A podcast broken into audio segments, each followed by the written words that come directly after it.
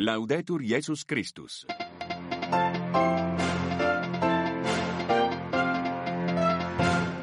Lunedì 19 febbraio, primo appuntamento con l'informazione vaticana i titoli. Le guerre sono una sconfitta. Inutili e inconcludenti Francesco dopo l'Angelus torna sui conflitti che stanno creando gravissime situazioni umanitarie. Proseguono i combattimenti nella striscia di Gaza, intanto Israele vota una risoluzione contro la creazione dello Stato palestinese. Ucraina cade la resistenza di Kiev su Avdivka, l'esercito russo avanza verso ovest.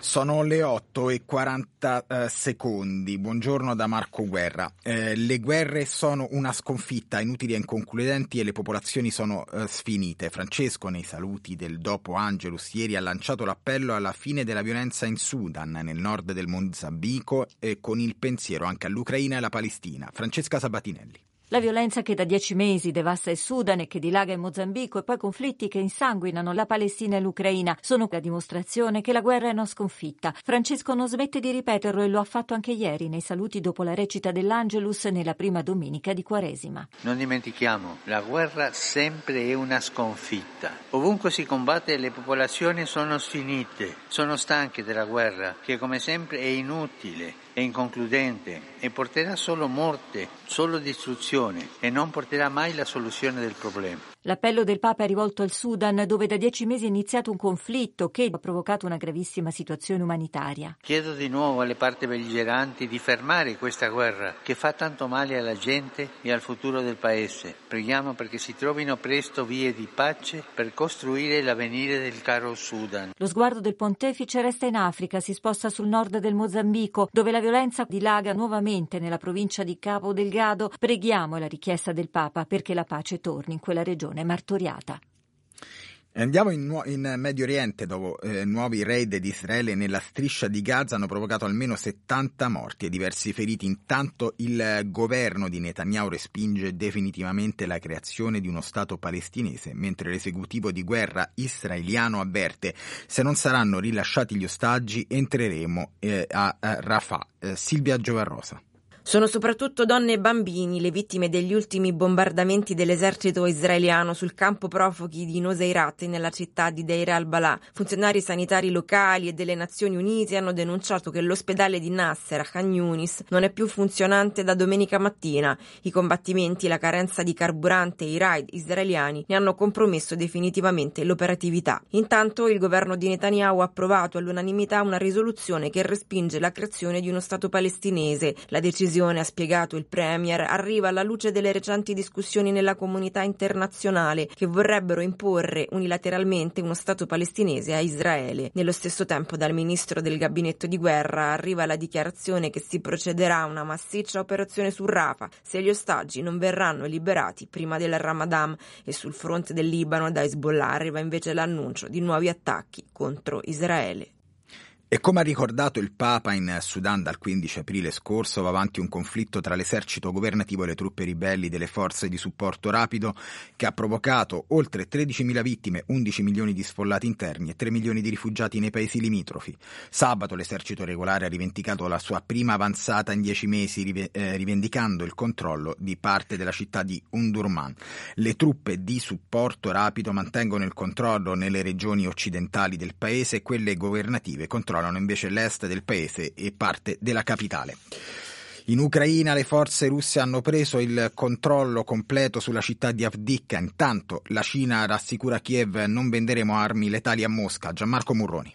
Una bandiera russa sventola su un edificio della città dell'Ucraina orientale, nella regione di Donetsk. L'esercito di Mosca è riuscito a sfondare il fronte ucraino, avanzando di ulteriori 8 km verso ovest, secondo quanto afferma il Ministero della Difesa russo. Per il generale delle truppe ucraine Oleksandr Tarnavsky, però, la conquista di Advivka ha causato a Mosca la perdita di oltre 47.000 soldati in quattro mesi di combattimenti nell'area. Soddisfatto il presidente russo Putin che si è congratulato con i militari definendo l'operazione un'importante vittoria. Intanto sul fronte internazionale il Ministero degli Esteri cinese ha comunicato a Kiev che non venderà armi letali alla Russia. Cina e Ucraina sono partner strategici da molti anni ed esiste una tradizionale amicizia tra i due popoli, ha sottolineato il ministro cinese Wang He. Il governo di Zelensky rimane anche in attesa di ricevere i primi aerei da combattimento statunitensi. Entro settembre, secondo le previsioni di Kiev, saranno 12 i piloti addestrati all'uso dei caccia F-16.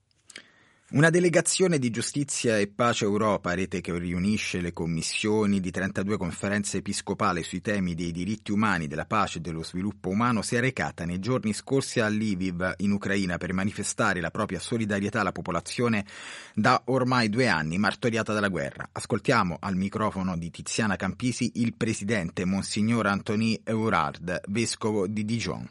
Siamo arrivati a Lviv, nell'ovest dell'Ucraina. Qui a un primo riguardo si può pensare che la vita sia un po' normale, però si sentiva che la gente seguiva la situazione della guerra e abbiamo visto anche edifici che sono stati bombardati. Ci hanno mostrato anche il cimitero e accanto c'era un grande campo enorme con centinaia di tombe di soldati che sono morti in questi due ultimi anni. Di che cosa c'è più bisogno in Ucraina? Anche se l'Ucraina ha bisogno di aiuto molto concreto, eh, l'appoggio umano, la prossimità, la preghiera, la fraternità erano per loro una cosa molto importante in questo momento. I bisogni sono enormi. Si deve pensare che il 40% della popolazione ha dovuto lasciare la sua propria casa.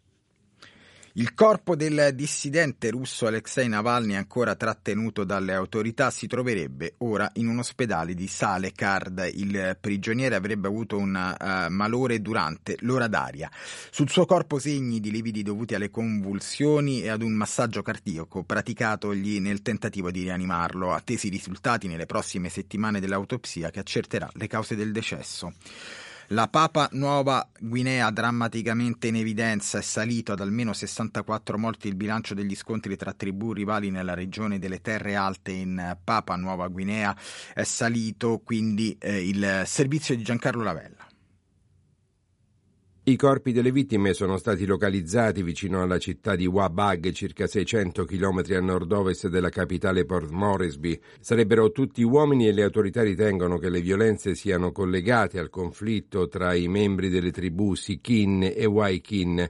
I due clan si sono combattuti per secoli in Papua Nuova Guinea e ultimamente la facilità di reperire armi automatiche ha reso gli scontri ancora più letali, aggravando il clima di violenza tra le due fazioni.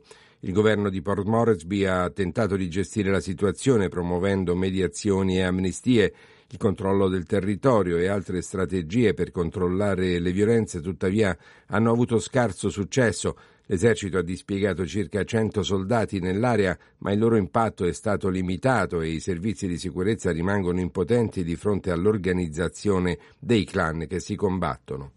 Vizi, passioni disordinate, avidità di ricchezza e fama, protagonismo, vanità. All'Angelus di ieri in piazza San Pietro, prima di iniziare gli esercizi spirituali, Francesco ha messo in guardia da ciò che seduce e divora la libertà ha esortato i fedeli a entrare nel deserto spirituale in questo tempo di Quaresima per far spazio alla voce di Dio e degli angeli che infondono, ha detto, il sapore del cielo. Cecilia Seppia. Bestie selvatiche e angeli erano i compagni di Gesù durante i 40 giorni nel deserto descritti nel Vangelo e sono presenze dell'anima che accompagnano la vita di ogni uomo. Le prime, spiega Francesco, vanno mansite e combattute, i secondi ascoltati e seguiti. Possiamo dare dei nomi a queste bestie dell'anima, i vari vizi, la bramossia della ricchezza, che imprigiona nel calcolo e nella insoddisfazione, la vanità del piacere e ancora anche l'avidità della fama, il protagonismo. Sono come bestie selvatiche e come tali vanno ammansite e combattute, altrimenti ci divorano la libertà. E la Quaresima ci aiuta a entrare nel deserto interiore per correggere queste cose. Ma la Quaresima è anche il tempo propizio per ascoltare gli angeli, messaggeri di Dio che ci aiutano e ci fanno del bene perché la loro principale caratteristica è il servizio, ovvero l'esatto opposto del possesso.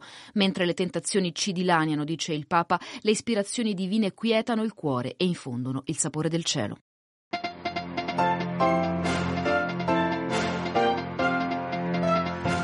È tutto per questa edizione da Alberto Giovannetti Regia da Marco Guerra, grazie per l'attenzione. Fra poco il buongiorno di Radio Vaticana con voi Magazine. L'informazione torna alle 9.